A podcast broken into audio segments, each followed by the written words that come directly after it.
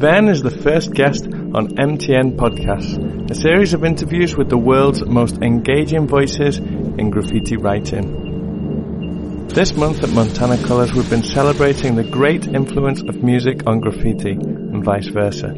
However, it's not been easy to find individuals that are as well known, respected and active in both fields until now. Ven, aka Adam X, is a New Yorker who's been active and influential part of train graffiti and electronic music since the beginning of the 1990s. Currently a resident in Berlin, we caught up with him during a visit home to New York City. He was open, honest, and an expressive individual whose experience and opinions make for essential listening. My name's Diagonal Mark, this is MTN Podcast with Ven. So, so where are you based then? Are you, are you in, in Berlin still? I, I read on your Discord. No, I am, but I'm, I'm, in I'm in Brooklyn. I, I wanted to escape the uh, the lockdown for a little while. The restrictions were getting too much in, in Berlin, so I came back, and I also wanted to get the vaccine, and I wanted to get the uh, Pfizer, which was really hard to get back in April in Germany. It's more available now. How long you been in Berlin for now? I, I moved there in 2007, so I'm on my 14th year. How are you finding it? I mean, you must love it, right? Yeah, I still love it there. It's a great city. It's a lot more freedom and, uh, just easier, more mobile to get around, better nightlife, uh, better graffiti culture. For all the stuff I'm into, it's, it's a better place to be for, for music, for, for graph. So yeah, I don't have any intentions of coming back to New York anytime soon. There's things here that I like, but it's, uh, speaking of graffiti, I like coming back to see all my friends that I grew up painting with and getting a chance to paint with them when I come back. So that's always a plus. You know, I also like to do some gigs here and stuff, but it's not really the ideal place for me to live. It's that very hectic city, New York. And I think I'm a much more relaxed person when I'm in Berlin. So I suppose that, that explains the connection with the Amsterdam label, uh, Roiserdel, uh, the fact that you're a little bit closer. Um, can you tell us a little bit about this uh, new release that's come out then? Yes, I was uh, I was introduced to, to Ferry, who's put it together through another friend that's a writer from uh, from Holland, and he introduced me to Ferry, and we met in Berlin, and uh, I was doing some photography of uh, graffiti. It's a hobby of mine that I've been doing since I lived there, and uh, I met these guys on a train station. We got into talking, and then Ferry came back to me later and said if I would be interested in, in working on this project that he was doing, that he had these other two records out, or I think it was one other record at that time. And, uh, yeah, I, I liked the idea. And then, you know, he asked if I could put something together with a bunch of other writers that I'm connected with. And, and one is my brother. My brother is actually the person that got me into graffiti back in like 1983, 84. So I wanted to involve him since he's a very prolific artist in the electronic music scene. And then there was, uh, Pure. I've known Pure now for 37 years. We've met back in, uh, late end of 1984, but we've really started to hang out in 1985. Pure has always been someone that's been very involved in music. He's himself different instruments. Um, and in the last several years, he got very involved in electronic music by buying modulars and buying hardware. And I just thought, you know, hearing some of the stuff he's done recently, that that would also be a good fit for the record when Ferry asked me if I could compile something. And then it just made sense to do it as an All Our Kings record since, you know, we're all connected for many years. My, my brother since birth, basically. Pure since back then. And, you know, there's a further connection with people like Reese, who, who's the, the main president of the crew and Wolf. I mean, Reese actually did a record under the name All Our Kings back in, in the late 80s with Mesh, another member, original member of AOK. So I just thought it would be a cool thing to do as a as a crew record instead of just doing me on one track and having some another artist that I'm not really connected with, and that's how the whole project came about. So, you mentioned you've been down with uh, you've been painting graffiti since the early '80s. At that time, was was music a big influence on graffiti? Did you did you think back then that I mean, did you feel graffiti being part of this this element of of hip hop, or, or has it always been something separate for you? That is a very good question, and that is a question that is, the, you know, you see it a lot these days. You see a lot of old school graffiti artists in New York, people like Scene, who say that graffiti is not part of hip hop. And I would have to agree with that to a degree because graffiti was really predates hip hop, right? I mean, graffiti is always its own entity. It's, it's always been its own thing. But music got attached to it because, you know, a lot of the graffiti artists in the 80s were listening to rap music and, and, including me. I would say that from, you know, 85 and on, especially, I really got into the new wave of, of, rap. I didn't really care much for the first generation of rap music. It was, a, it was very basic sounding. So I kind of leaned more into electro. I was more into dance music at that time. You know, growing up, my brother was DJing since 1981, so I, we came from a family of music. So we went out and we were roller skating, discoing in the late 70s when I was like eight, nine, ten years old. You know, we would hear like big records like Hey No I'm Ready, that's Italo Disco, which is now, we didn't know that back then. I didn't classify music like that. But looking back in retrospect, I liked a lot of electronic music growing up. You know, things like Afrika Bambaataa Planet Rock. Now that is, it is hip hop in a sense, but it's also electro, you know, and a lot of stuff like Man Parrish hip hop, bebop, you know, Strawface set it off. There's a, a, crossover compared to stuff like, you know, the Cold Crush Brothers or Sugar Hill Gang. There's this more electro based stuff I always liked growing up. And I can relate to that with graffiti. I really started writing in 84, but I was aware of graffiti through my brother in 83. And at the time, I always liked all the electro-based records out that John Robie and Arthur Baker were producing. I didn't know who the producers were of these records till I got into techno in like 89, 90. But all the records that I go back to, like John Roker, I wanted to be real labels like Streetwise, all this kind of electro stuff that you know, and that stuff crossed over into hip hop in New York and was on the radio here. That was the music that was more relevant to me. And it's still actually re- relevant to me now. I still listen to a lot of that music, like even a lot of the old electronic stuff. So they would, this stuff was always the background music. And then when 85 came and MC Shan and Biz Markie, rest in peace, he just passed away as you probably know. And all, you know, then Public Enemy in 86 and Big Daddy Kane and, and, and all this era of EPMD. I mean, this music definitely played the soundtrack to what we were doing when we were painting on trains in, in the, the mid to late 80s. I'm not going to lie, but at the same time, my favorite band of all time is Black Sabbath. And if you don't think we listen to Black Sabbath and went painting to listening to that, or, you know, we've gone to ACDC concerts back in 85 or Metallica and Ozzy concerts, we kind of listen to everything. I mean, Reese especially used to take me to like, you know, we go to New York City hardcore shows. We were going to see Gwar. We were very music oriented. I think the only thing we didn't really listen to back then was probably industrial electronic body music, which I'm very heavily in, involved with in the last 20 years. And, and that was because it was a more of a suburban type music than it was urban. So I wasn't aware of it at the time, but I'm sure we would have been a big fan of that if I would have known about it back then. So the music back then, and I don't even call it hip hop, we called it rap, was a soundtrack to what we're doing. I still think it's separate from graffiti culture, in my opinion, because the big greats of the 70s that wrote graffiti, they were listening to funk and soul. They were listening to rock. They were listening to funk. I mean, Dondi was naming his whole cause Children of the Grave. That's Black Sabbath. Blade in his book talks about listening to funk and rock music, you know, seeing outright called out hip hop and said he never listened to any dance music, that he was in the rock. So I don't know. I, I see it as a disconnect, but I also see how it was all packaged together to sell it and as a product in the early to mid 80s with movies like Beat Street and all this stuff and how the, the Europeans were marketed with this type of, you know, packaging and why in Europe it was always kind of really connected to hip hop more so less than in New York City because there were definitely a lot of writers when I was growing up that were into rock music and stuff like that. It, were not into rap. So I see it as a, uh, I see it as a separate thing. Is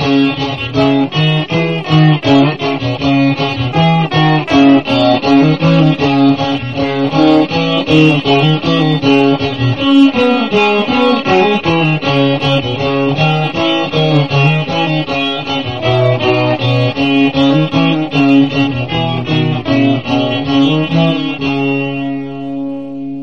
too simplistic to say that it, it was like people's musical tastes were based on their race, like the black and Latino kids were liking one type of music, and the white kids maybe were more into electronic stuff, or is that is that completely uh, not the case? I would say it's kind of is and kind of not because you had white kids and white neighbors. What I grew up in Brooklyn. I grew up like in the in originally I grew up in the Flatbush area of Brooklyn. It was pretty much Irish neighborhood, and those kids growing up, and it was before I really got into graffiti. It was like an initial start, but my brother was already riding on trains at that point. Those kids in that neighborhood really grew up listening to rock music. They all had their dungaree jackets with the, the sewn on the back. And, but there weren't a lot of writers in that neighborhood, but then there were other neighborhoods like in Ridgewood, Queens, where there were definitely a lot of writers that were, were, were white that were listening to, to rock. And, you know, you had writers like IZ the Wiz and, and people like Satch, like in Style Wars. He's wearing a Van Halen shirt, you know, these guys were kings.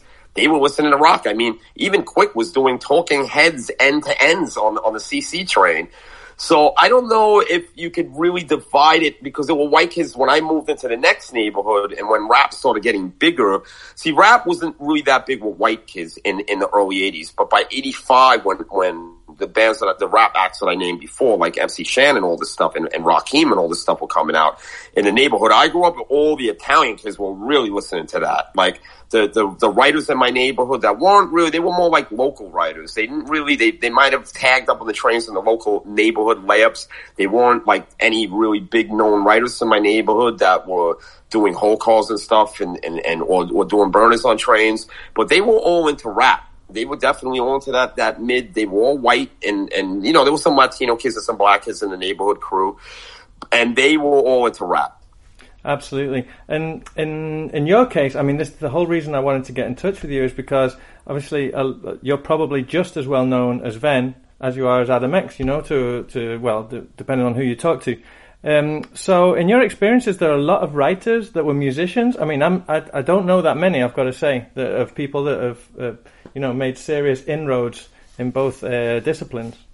In the field that I'm in, in electronic music, not really, but in you know, there's always a, there's definitely a few. In the same as, as hip hop, right, or rap. I mean, how many writers came out and, and started doing rap stuff other than like Dez? I mean, he's like the known Kay Slay. He's the known hip hop DJ he's probably the biggest one that came out of out of graffiti scene and into hip hop and made music. I don't really think there's many others that you can really think of that got up on trains that crossed over and, and then started making you know rap music or dance music. Is not many, you know there are definitely people that came out of the scene like Mackie, who was down with RTW, who wrote Hyper with Zephyr and, and bombed with Futura and Min and all these guys back in Revolt back in the late 70s. He became a big drummer in like the New York City hardcore scene. He was in like Cro-Mags and all the bands. I don't really follow that music so much. I just know that he's a legendary drummer and a lot of guys that I know that, that into that music speak highly of him. But overall, that's not so many people that came out um, in graffiti culture. Not people that got up a lot and did you know did their thing. Of course, uh, the the release from uh, Roy Zedel, uh, if I'm pronouncing that right, um, was Writers on Wax, and that was um, a compilation of tunes from, from different writers, including Os Gemeos, who who I didn't know were, were producers, um, and a couple more. Definitely also worth checking out. So with with the All Our Kings, I mean, this is just your latest record. Um, you as Adam X, your your first productions were back in 1990. Is that right? Around that time? Yes, that's correct. 1991 is my first solo project. 90 is my collaboration with another two artists, and um, you know that was my learning stage, going in the studio with them and, and making something. I don't think I actually completely really even knew what I was doing, but we just improvised and came up with something. So yeah, 1990 it is first record that I had my name on. And uh, around that time, I mean, had you been through your graffiti phase and you went into music, or were these two things like big passions of yours at the same time? Actually, it was kind of weird. I was phasing out of graffiti because I had so much police uh, harassment going on with me at the time from writing on all the clean trains and new trains. You know, I, I transitioned out of the graffiti bomb train ever in New York where the trains were fully painted and was really one of the first guys to really start killing these new trains with, um, you know, um, throw ups, pieces, whole cars, and the cops were really going crazy. They really wanted to stop me from doing this, and I was doing it a lot with Reese, and you know, inducted a lot of guys like JA and Vifer, and my friend Nike, and my friend PM, and we were all like really killing these clean trains in like 89 and the police were like staking out my house and they were really harassing me. They were like jumping up with my windows. I had to have my mother go to the police station and file harassment charges against them. It was really insane what I was dealing with at this time with the police. They were, they were really fucking with me and just playing dirty with me, you know. And so my brother was already DJing at this point and he was kind of out of breath. He wasn't really bombing it for, for a few years at this point And I started going out to clubs to hear him play because I became of age. I became of 18. I was able to go out to clubs now and check him out. And this was on the, the early start of Acid House. And he would play with another DJ, Lenny D from Brooklyn, and me and, and Reese from AOK would go out and hear my brother play. And I really started getting into music a lot. And my brother was giving me mixtapes of all this music. And at the same time, my brother was going to England and he was playing all these like summer of love raves that were going on in, in Britain, especially in the London scene and, what they call the orbital rave scene, which was the M25 and, and in, which is the, you know, the orbit of, of the orbital highway of London and, and everything was going on inside this orbital all these crazy parties.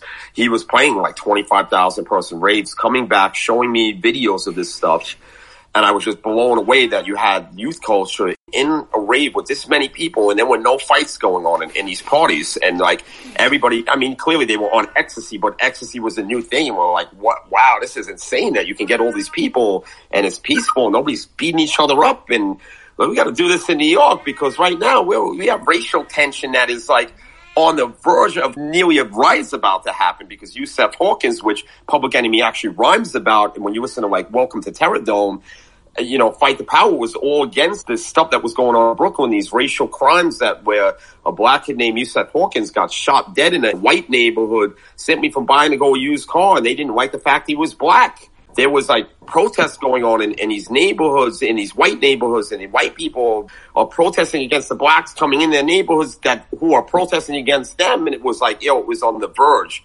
and then it was very territorial neighborhoods. It, it, was not only just racial back then in the neighborhoods, it was very neighborhood gang oriented, but wasn't like gangs like Bloods and Crips. This was just, you went into the wrong neighborhood and those kids didn't recognize you. It didn't matter if you were white in the wrong white neighborhood or if you were black in a wrong white neighborhood, they were beating the shit out of you. It was crazy. And then if you went to clubs and you didn't know, if you went up to talk to a girl and she was friends with somebody from another neighborhood and they didn't recognize you, they come and beat you up. They'd be like, yo, why are you talking to this girl for? And it, you know, that's how, that's, she's down with us.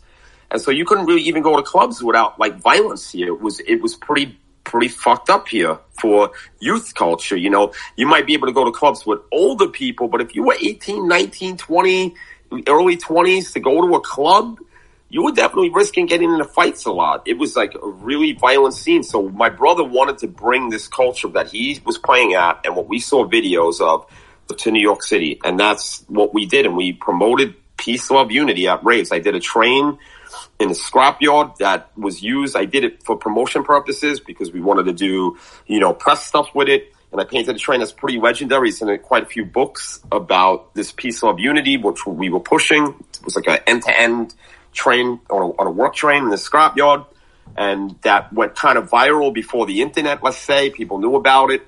And, um, we just started pushing this vibe in New York with this. And, I stepped away from graffiti. This was kind of like a big thing for me. We had an agenda to push and I didn't really have time to paint and I, I didn't really want to deal with the police at this point. I was like, the music kind of took me over for a while, for years. I didn't really do anything until I, I did, you know, I did, I would go to Denmark and then I met these guys who booked me at a party and they were all writers. I came into this warehouse party before the, the party started and they were all looking at graph magazines. I'm like, oh, you guys are writers? And I, and I was like looking at one of the magazines I knew and I was like, oh shit, you know, I'm in that magazine. And they're like, you're a writer? And I'm like, yeah, I'm so and so here. And they, they looked at it and went, that's fucking you. And I'm like, that's me. Nah. And I'm like, give me your black book. Let me show you.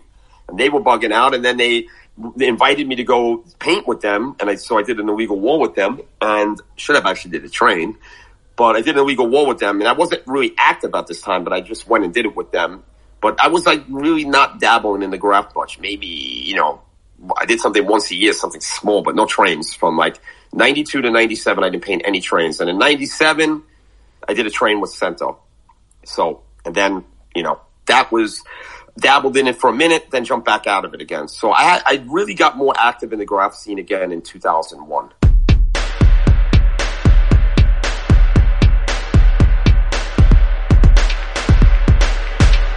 Your involvement's changed in graffiti over the years. I'm always around and I'm very aware of what goes on in graffiti culture, you know, in the underground sense of it. And uh, I'm not interested in commercial graffiti. I really don't try to do graffiti to make money. Um, I don't really need to. If I, if, if, if I wasn't doing music, I'd probably do what like my other friends do and, and, you know, try to make a living off it. I don't have a problem that my friends make a living off of it. My friends like Wayne COD, people like Pure, people like Reese. Well, Reese does more fine art stuff. He doesn't do so much graffiti style stuff to, to earn a living. But I don't have a problem with anybody that makes a, a living off a graph that's put, that paid their dues. It's well deserved. I never felt like I needed to do that. I also don't think I have the artistic talents on the levels of the guys that I just mentioned. I can paint. I'm definitely a style writer with no doubt. I have no um, insecurities about what I do when it comes to painting. I think my artwork would probably only sell to other writers. I don't think people in the normal art world would be interested in what I do. If I wasn't doing music, maybe the music connection would have more people interested in my artwork. But you know, I just never had a real desire to do it. I also like the fact I do techno, I make my living from that, and then I have a hobby on the side that I can do that I can step away from from the business side of, of life. I mean, it's actually a lifestyle. I, I'm as into it, if not more than I am sometimes with music. I'm following it constantly. You know, I'm I'm interested on a day to day basis. So, what, what, do you think the values of graffiti are, or, or what have you learned from graffiti? What positive values have you learned from it? Positive values. It is as, as no, I'm, I'm going to say, you know, growing up in New York in the 80s in a, a, very violent city where there was a lot of criminals running around. You know, my father was murdered in 1985 driving a taxi. It was a very hard time. I could have, you know, you could have easily grown up hating on people, but the cultural diversity and the classist level of graffiti where you could write with somebody that was super fucking in poverty to somebody that was super rich. We've had rich friends that wrote. We had people that were as poor as fuck. We had people from black, Asian, uh, Latino, that cultural uh, gathering of all of us because I never felt it. I never felt racism in graffiti. Some people said they experienced it, but I think it was more if you went into a neighborhood, like if you went into a black neighborhood to go and you were white and you risked probably getting fucked up because you stuck out like a sore thumb. And vice versa, if you were black and you went into a white neighborhood where there was a train yard, you might have a problem. But once you were in that train yard, I have never really heard of racial attacks happening because there was somebody of a, of a different color or a different background. If you got beat up in a train yard, you got beat up probably because it was a more of a, a crew versus crew thing. I mean, it was definitely grimy in the trains back in the, in the 80s because, you know, one thing that's not really spoken about a lot was when they passed laws here in New York City to buy spray paint in stores that people, you know, especially people of, minority, you know, backgrounds had a hard time getting spray paint if they went out of the city. If you went out in the suburbs to go in a store, you were black or Latino, you would, might have a hard time, harder time than me being white to get spray paint in, in places. Or they might have had just no way to get out to these places by car. So there was a lot of violence in the in the 80s and a lot of people getting robbed for spray paint in train tunnels. That was less common in the 70s.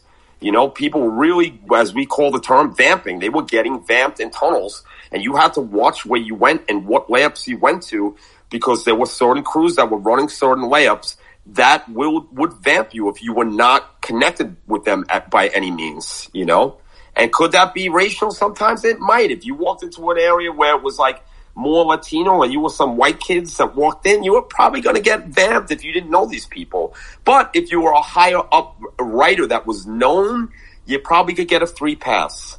It was always, you know, there's that hierarchy in the graffiti. It's always been there.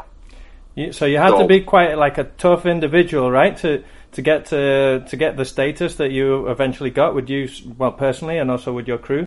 The survival of the fittest, or you align yourself. If you had the skills to paint and you were got up and you were respected, you could ride with bigger crews and then you really had the free pass. If you had a big crew, and we did because we were all connected, we were all pretty much style writers at the time. I'm not going to put myself, I, I think I was a style writer on the level of someone like, you know, like someone like Part or Pure or Scene or Shame, the TAT guys. You know, I was coming up, but I was getting good See, I always got along with a lot of people because I was the, probably the main photographer after Henry Chalfant. Me and Cav, who painted with Sento from TFP, were the main guys doing most of the photography in New York of graffiti on trains at that time. So everybody was always asking me for photos. Like I was just, re- people also respected me because I was really small in the beginning. Like in 84, 85, I was like probably, I looked like I was like 10 years old even when I was 13. When I was 15, I probably looked like I was 11. So I got a free pass. People didn't want to fuck with a little kid because that's, you know, if you fuck with somebody that's really small, that's not a good look. So by that point, I already started knowing everybody in all the crews. So I never really had a problem with people. And I would travel from Brooklyn to the Bronx when I was fucking 12, 13, meeting all the TAT guys. And I could bench on the same train station with all of them. I mean, Bio from TAT recently showed me a year ago, showed me this really funny picture that I don't even remember where he's like, he's got me in a in a body grip hanging me over the platform. We were just cracking up hysterical. And I was like, oh shit, I don't even remember hanging out with you guys that day. So I was always pretty connected with everybody. I didn't have problems with people. And so I always hung out with writers that were respected for the most part. So me growing up, I didn't really have, I had a lot of beef in the, in the later 80s when we were getting up a lot, you know, toys going over us and then we going back over them. And that always created hostility. But at that time, we, you know, we were a really big crew of people. We were like, you know, it was like Ghost, J.A., Reese, Track 2, Sento, uh, Wayne. It was a, you know, we were all painting a lot together regularly. So, you know, people weren't really, we had our thing going on at that point. So I didn't have that much problems. I had, I had war with people though. You ever have um, any girls in your crews? I mean, there's, obviously there's not many girls in graffiti, but um, what's your what's your point of view on that? I mean, is it was it hard, not a great environment for them to start painting? Well, at that time, it was definitely pretty much non-existent. I, don't, I didn't really know any females that were, that were writing. I mean, I know Pink from later on. We all knew about Lady Pink, but she's kind of really one of the only ones. There were, there were two females in Brooklyn that, that my brother used to write with uh, SS and Chick, and they were like kings of the insides for a while on the on the letter line trains. So you, you know, nobody was stopping any females from going painting, you know, or writing on trains. Uh, it was not like, you, know, the women, you can't let them in the tunnel. I don't think anybody's going to rob a woman. That wouldn't be a good look. So no, I just think, you know, women just weren't doing it. Maybe they thought it was, you know, a man's game. It was too dangerous. I can't offer a valid reason why more women weren't writing. You know, do you think I mean, it's we a, have more now? Is it is it a male instinct to want to get you know famous like that? Is, I mean, like uh, maybe that doesn't imp- is not that important to a to a woman. I don't know. I always kind of looked at graffiti like when we were writing and tagging. I always thought it was a little bit vandalism. We were kind of fucking shit up. We knew we were doing what we were doing. I don't know. Maybe women don't like to vandalize stuff as much. You know, I, I know we're getting in the inside of a clean, brand new train, and I got a mop with fucking you know and pints and pints of ink that I'm out to do damage. I'm I'm getting my name up, but I'm also like I'm fucking the system. And I don't know if you know at that time. I don't know. Maybe women more now are like that. I don't know if it's a male instinct. I don't know. Maybe it was just women just didn't get it what we were doing, or they just thought that it was a guy's game. I don't really know. I, we're all supposed to be equal in this, so hey, I can't tell you why women weren't doing it. I have no explanation from my side. I mean, we they're just, doing it now. Sure, you know? absolutely. I mean, one of my favorite teams in graffiti has got to be Bonnie and Clyde, Utah and Ether. I mean, Oof. you know, I mean, shit. the, the, the, story behind them, that should be a major Hollywood movie. Absolutely. Well, um, as you mentioned before, you're living in Berlin, so that's, for me, socially one of the most progressive cities maybe in the world. And and how about the, the graffiti scene? How does that compare now to, to back in the day in, in New York? I know I know we're talking about like different decades and everything, but um, how do you like it there in terms of graffiti? I, back in like 2013, 14, I started to pay more notice to the graffiti on the trains there. In the beginning, when I lived there, I would see stuff running, but you know, I was like one of those old guys, you know, those old New York guys that doesn't like anything but New York old school graffiti, right? but then I don't know, it started to see some really cool stuff and then it started to grow on me and then my opinion started to change on things and I was like, you know what? I don't want to see people in Europe doing this kind of, you know, necessarily what I grew up with. It's cool to kind of see some new stuff. And then I started to notice that the graffiti was actually getting really better there stylistically too around 2013, 14. So I started photographing it and I started to notice it on trains and I met another photographer who was not a writer and he started like, you know, telling me, yeah, you can check out stuff here and there. And I was like, oh, I got, you know, I have free time. I'm doing music. I'm playing out mostly on the weekends. Why not go out and start photographing it? So I started doing that and I started really getting addicted to photography again because that was always another passion of mine. And so I started documenting it quite a bit and got pretty obsessed with the photography of it. I also liked the fact that I could do more panoramic style shooting because of digital photography. Because I always wanted to do the photography that Martha did, like Martha Cooper. But you know, that was really hard photography to do because you didn't see it when you shot it. And if you fucked it up, because you have to do panning and you're using film, which you don't have much of, you know, and then you don't see it until you develop it till days later. So I stuck with the more Henry Chalfant, like close up shots where you connect them and you cut them. So now with digital photography, and as you know, as photography in general became more of an interest of mine again, I wanted to do this more background, like capturing the environment. And so I started to, to play around with this photography quite a bit.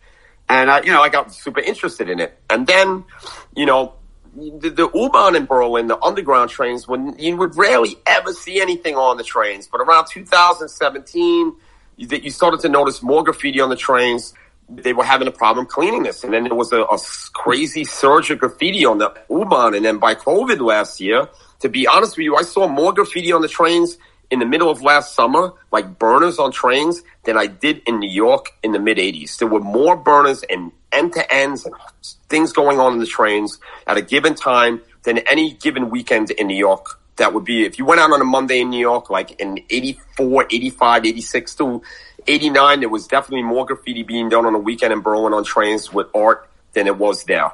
And at one point last year in Berlin, I would say there was at least 250 trains running with pieces on them.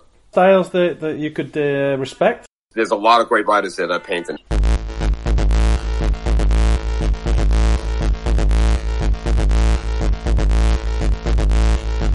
I want to know what your opinion is on the kind of, let's say, uh, some people call it anti-style, ghetto style. Um, I call it like postmodern graffiti, where it's kind of sloppy and funky on purpose.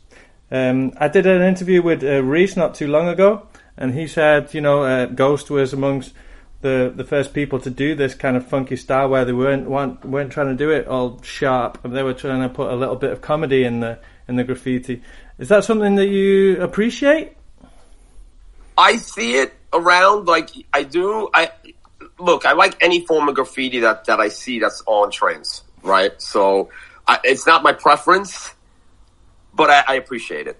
You know, I, if it, it really depends on the artist because I know there's definitely certain people that are really into that and they really push it and it's fine. I do like when people do looser 70s styles, you know, and, and, you know, that I see this quite a bit in Berlin but it's actually has style. I, I, definitely prefer more style writing. It's not, it's really not that hard to stylize your name and make it look good, even if it's really retro and old school. Maybe I would like to see a bit more good throw ups again. Yeah, I think there's there's a there's a um, I don't know a movement of, of throw ups. There's a there's a group called the Throw Up Cult that started on Instagram, and it's kind of an international group now that of of just getting people to do more and more throw ups. Uh, I think that represents, you know, like a, an interest in throw ups as an art form in itself, right? Yeah, I mean, growing up in New York in the mid '80s, especially on the letter line trains in Brooklyn, where there were so many burner style writer guys going on, but some of those guys had throw ups that could be considered burners. I mean, if you look at KP, who's a legendary throw up king from the from the BMTs. I mean, he's got probably one of the craziest, most original throw ups I've ever seen. Or OE, who's a really prolific uh, king from throw ups and tags, but he also did some nice burners too. From also from the letter lines, but was an all city writer. I mean, these guys had top throw ups. You also had people like Min who did the NE throw ups. I mean, Min is a all around writer who did many amazing whole cars. Was an amazing style writer, but had great throw ups. There were a lot of great throw ups on the trains here, you know, and that's, it has been a little bit missing art form, but I notice it now in New York that there are some writers that have some really cool stuff. Like I was here uh, like seven, eight months ago and I didn't see this writer up, and now I'm seeing him up everywhere in New York. A guy that writes cheek. I've never heard of this guy before, but he's got some really cool throw-ups and really cool simple styles on warehouses and industrial neighborhoods. And I really pick up on that. But if it's for somebody that throw-ups that get up a lot and they're not good and I can't read this shit because it's really just wacky, I probably don't pay attention to it. I, my mind is like trained to pick up a good throw up. And if I see a good throw up, I'm going to recognize it again. So, Even if it's not a lot of them. But if I see one, I'm going to remember it. But if I see something whacked, I, it's like I form a mental block. It's weird, you know? Um, the you, same thing with hand styles and tagging. You, you know, you've been in uh, obviously uh, in New York then in, in, recent months, and you must have seen uh, all the activity that's going on on the trains once again, whole cars, whole trains, even. It's mind blowing. It's super mind blowing. It's amazing, but the thing is, is that I'll never see it because they move these trains out of service immediately. So unless you're in the know and the, and the artists are telling you where it is and you're positioning yourself somewhere to make photos, the chances are, are pretty much next to none that you will see it. Unless you live by one of the yards where they keep pulling the trains in to get buffed all the time. There's one particular yard where sometimes they leave it out in the open. And if you're driving by on the train there, you, you might see it. You might see something here and there. Other than that, you're not seeing it. It's not like in Berlin. It, it, you can just go out randomly. If you really want to go out and make photos like me, I just go out on my bike and I want to sit on next to the trains in a park or something or wherever to make photos. I know that if I'm hanging out and just chilling, that I'm going to see something and photograph something. I don't need any information from anybody. You know, I'm not, I'm not in touch with writers there. I stay out of the loop with that. But here, you would have to have inside information to find out about these kind of things. I don't know the people that are painting this stuff here. I, it, it seems that there's always different names popping up, different people coming. I just don't know who's doing it. So I don't know anything other than what I see on the internet.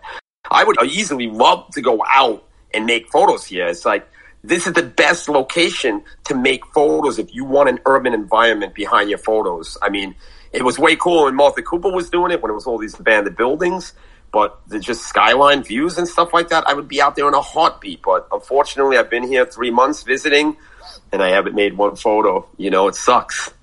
In Berlin, when I get back, I'll ride my bike around I'll make some photos. You can go out any day and make photos in Berlin. You just it's just random. You can just go on the train anytime, and it's fun. It's excitement to see something randomly.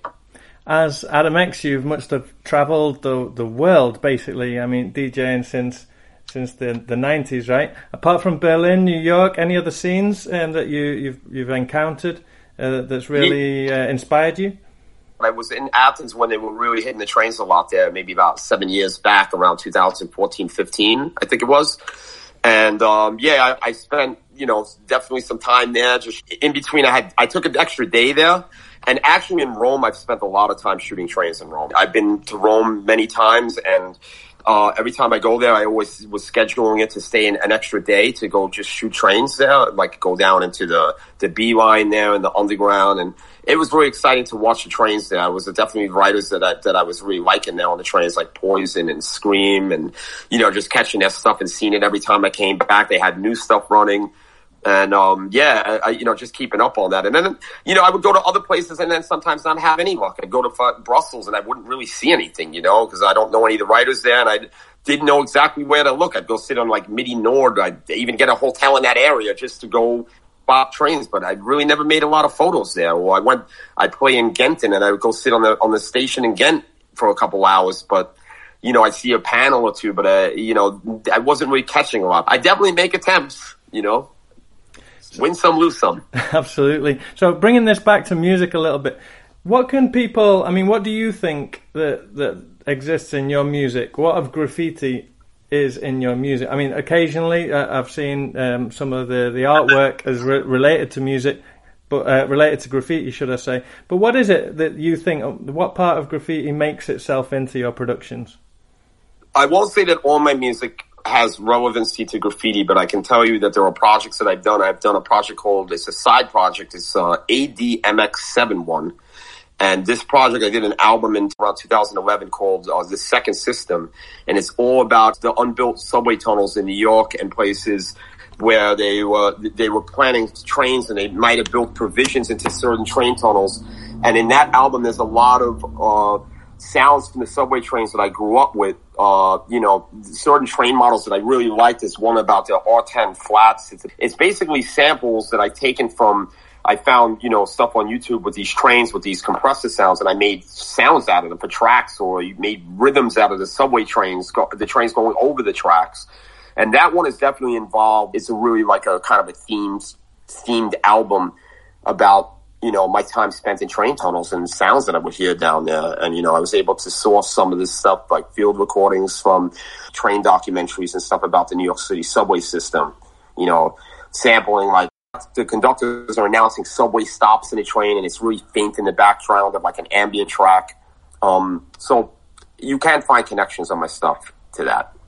So you've just got this new EP out, as, as I mentioned before. It's All Our Kings. It's available on the Roisedale website as well as your local record store. What else have you got coming out? I mean, you're talking about all these photos that you're doing. Uh, surely there's a book or an exhibition to be organised in the future.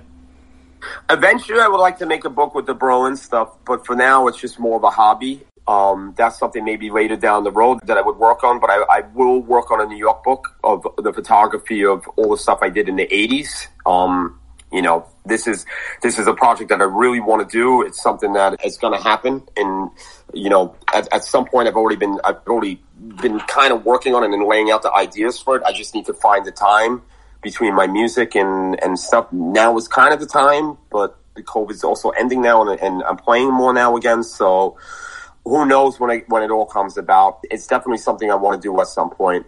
Maybe an exhibition for the photography that I do. But I don't know how it's interesting it would be to do it for writers in, in let's say, you know, gearing it towards writers in Berlin. It might be more interesting for the people that follow me musically to do, right? You know, because with the internet now, and I can go on Instagram and see that people painting trains in Berlin and actually kind of figure out what train lines they're on and go out and make my own photos. I use it as a tool for that sometimes, you know. So there's a lot of people doing it. Maybe it's not so exciting to put out a book of stuff that's already that's happening now. Sometimes you have to let things age like fine wine. But you know, I'm, I'm also getting quite old, so the New York book is more on my radar right now to do something about the 80s and growing up in New York and and the stuff I did. Well, we look forward to, to getting news about that. Obviously, people can follow your Instagram, um, to which I'm going to leave in the in the comments of, of this program to find out the all the latest and, and, and obviously where you're going to be playing because yeah that's that's all starting off again. Seriously it's been a pleasure. I mean I I learned like only two weeks ago that the that Adam X and Ven were the same person. So I mean it, it's it's an absolute pleasure to talk to both of you you know? Right the, the schizo that's it man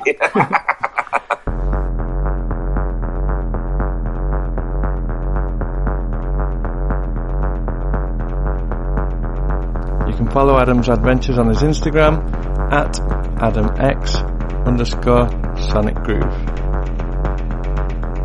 If you like this podcast, be sure to subscribe and share it on social media.